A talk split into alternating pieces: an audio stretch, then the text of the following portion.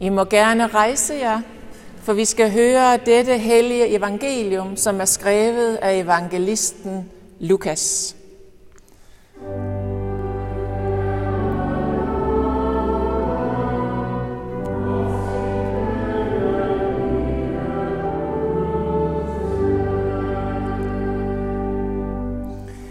Jesus kom ind i Jericho og gik gennem byen.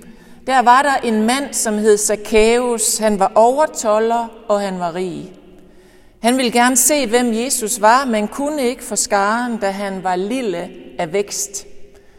Så løb han i forvejen og klatrede op i et morbærfine træ for at få ham at se, for han måtte komme den vej forbi. Da Jesus kom til stedet, så han op og sagde, Zacchaeus, skynd dig at komme ned. I dag skal jeg være gæst i dit hus. Så skyndte han sig ned og tog glad imod ham.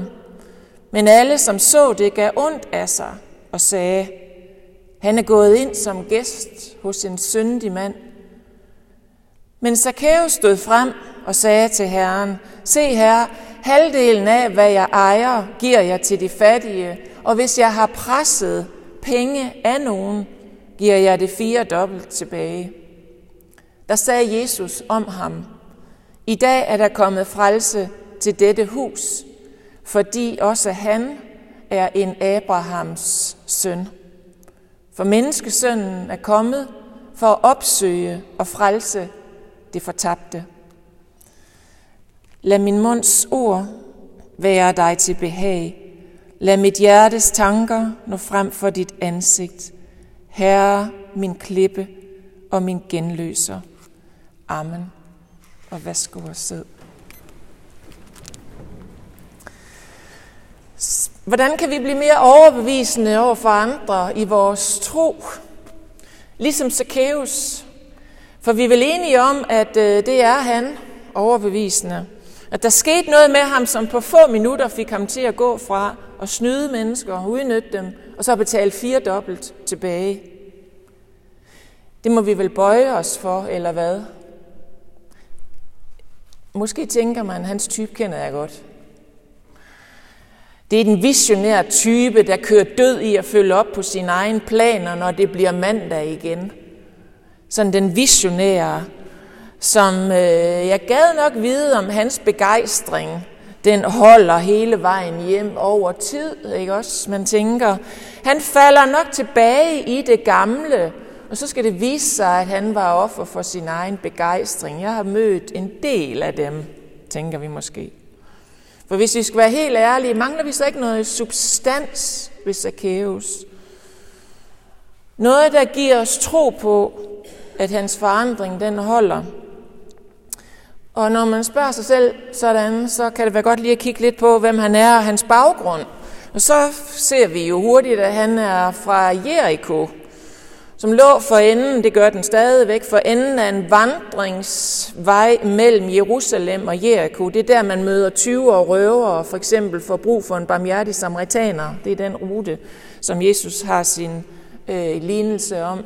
Og så går man i øvrigt i det smukkeste Wadi Kelt område, hvor jeg var der sidste år. Det er helt utroligt, og man ender i palmebyen Jericho, en oase for enden af den smukke, smukke ørkenvej med oaser på vejen i øvrigt. Og når foråret blomstrer i Jericho, så er luften så fuld af parfumer og dufte, at man som en arkeolog sagde, ja, man får jo lyst til at putte det i flaske og tage det med hjem.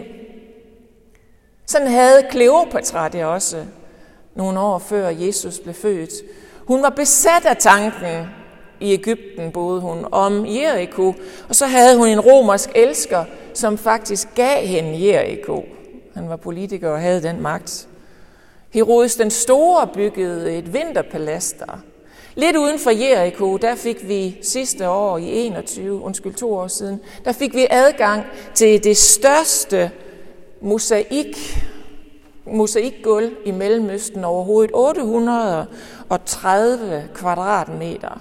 Det var vi også inde og se, da vi var dernede. Altså, vi er i et område med stor frugtbarhed, stor rigdom, baggrund og grundlag for store paladser, og her bor Zacchaeus, det perfekte sted at være skatteinddriver, kan vi jo nok se.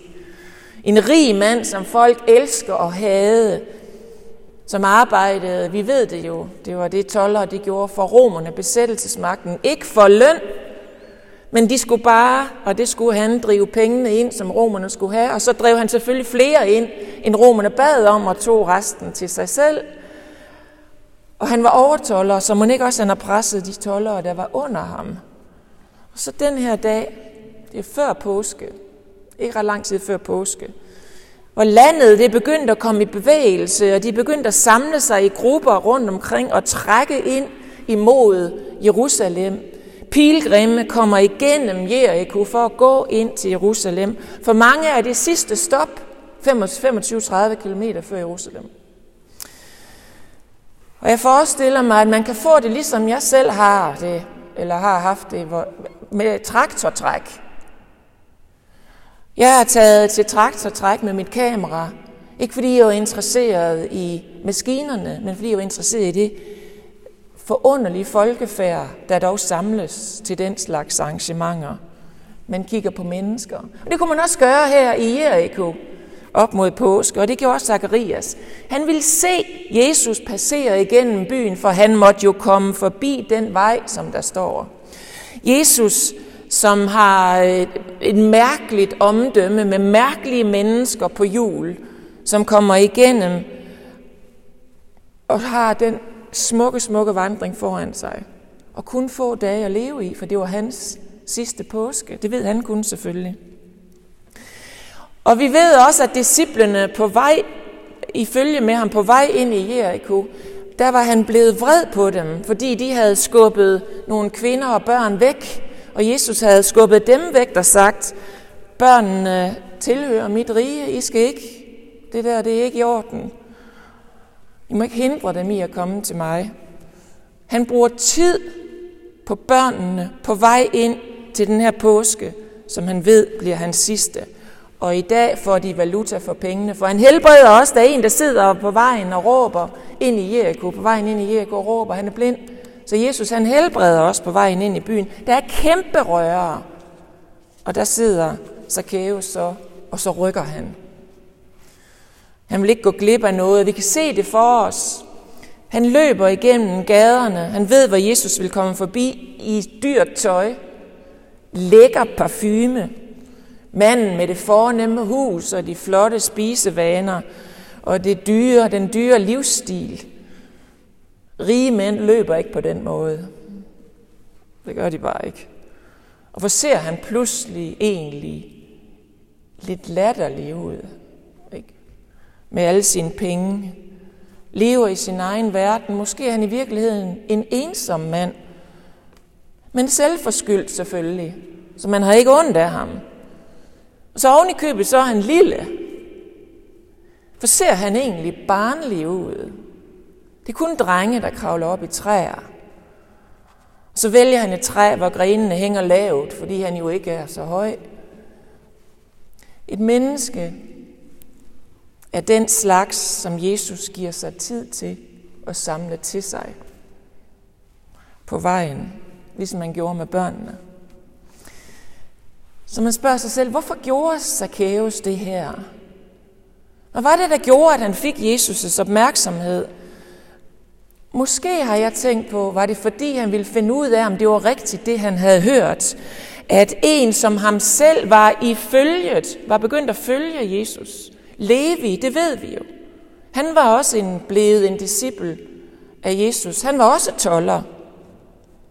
Og Jesus har, undskyld, Levi har den korteste kalds fortælling i forhold til Jesus af alle apostlene. Der står bare, at Jesus så Levi ved tolvboden og sagde til ham, følg mig, og Levi lod alt ligge og rejste sig og fulgte ham. Ingen snak, ingen overbevisning, ikke noget. Han rejste sig bare og gik med ham. Og sådan blev han apostel. Og nu sker det samme for Zacchaeus. For øjnene af alle dem, der afskyer ham, så stanser Jesus og inviterer sig selv ind i hans liv. Hjem til ham. Jesus befaler sig selv at komme hjem til hans familie, for det er det ord, der bruger, der står. Øjko, det græske, det betyder ikke bare hus, det betyder familie, bolig, hjem, husstand. Og Jesus siger, i dag skal jeg være gæst i det hus. Og det græske ord er vigtigt igen. Mig nej, det betyder ikke bare at være på gennemrejse. Det betyder at dvæle og forblive og bo. Jesus inviterer sig med andre konkrete ord ind på en overnatning. Det er det sted, der bliver hans sidste stop før Jerusalem. Og hvad siger Zacchaeus? Ja da, han hopper ned, og han er glad, som vi hører. Vi finder nok en stol og en seng og noget mad til dig. Kan vide, hvad hans familie har tænkt. Ikke sikkert, han heller var populær hjemme i sin egen familie. Og nu begynder det ligesom at dæmre for os, hvad det er, der foregår teologisk. Altså, hvad det er, som også der er for os at lytte ind til i den her fortælling. Når man bliver interesseret i, hvem Jesus er 2000 år senere. For historien har jo overlevet så længe. Og her er det. Jesus trænger sig på som en invaderende person med invaderende nødvendighed. Så man skulle tro, det var et juleevangelium, vi har med at gøre her. Ordet blev kød og tog bolig blandt os, og vi så hans herlighed, uden at blive spurgt. Så Kæus oplever på mange måder det samme, som Maria gjorde. En invasion bliver modtager af evangeliet. Verdenshistoriens mest skældsættende begivenhed, som har været undervejs i generationer, og alle har været forberedt, og så bliver de alligevel overrasket og forbavset, da det sker. Der kommer det som en gæst om natten og siger, haps, du er min. Forestil dig, det har jeg gjort, mens jeg har forberedt mig til i dag, røveren på korset også, i tillæg til Maria. Han får det samme at vide. I dag skal du være med mig i paradis. Vel verden, hvor kommer det fra? Fuldstændig. Forestil dig så, at Zacchaeus og røveren, de møder sig selv i himlen bagefter og sammenligner deres beretning om, hvordan de er endt der sammen. Røveren og rigmanden, og så står de der, og den ene siger til den anden, ja, jeg har ikke noget med det her at gøre. Ja, har du heller ikke det? Nej, det var ham, der sagde, at jeg skulle komme. Når sagde han også det til dig? Bare sådan, Ja. Hverken Zacchaeus, eller røveren, eller Maria, eller Levi, eller nogen som helst. Listen af den lavne bliver meget lang, hvis vi skal have dem alle sammen med. Har gjort noget for at udløse, at Gud kommer. Der er ingen invitation gået ud på den måde. Og nu flytter vores nysgerrighed, så gør den ikke det? Fra dem og til ham til Jesus. For hvad, hvad er det for en autoritet, der gør, at han kan sådan komme til mennesker så frit og bare melde sig ind og sige, her er jeg, og jeg skal bo her.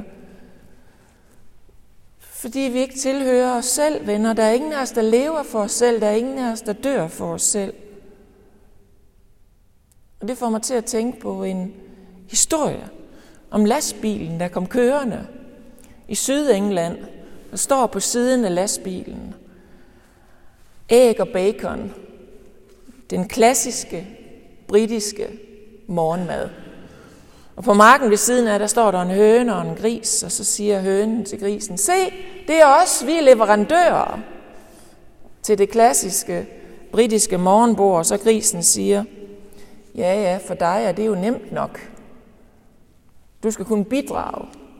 Jeg må lade livet for at komme på det bord.